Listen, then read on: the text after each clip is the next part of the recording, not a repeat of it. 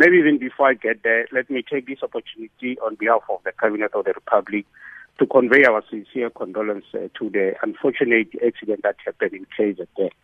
While coming to the subject matter, I think since from Thursday, the IEC has tried its level best to ensure the implementation of the Constitutional Court order that instructed that before we conduct the IEC conducted the local government election on the 3rd of August, they should ensure that all the people with incomplete residential details on the voters' roll or people who don't have details on the voters' roll should update their details. So since from Thursday, they've been working very, very hard.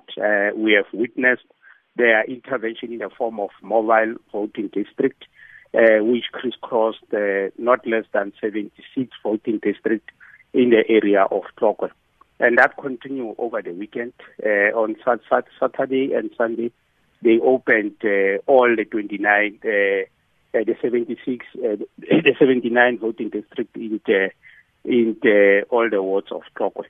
So there is a steady progress that has been registered, and hopefully today the IEC will release a consolidated report of the impact of the intervention. But I must take, Sakina, this opportunity to really commend our people in Thokwe, all stakeholders, the church, everyone, who responded positively to the call by the IEC.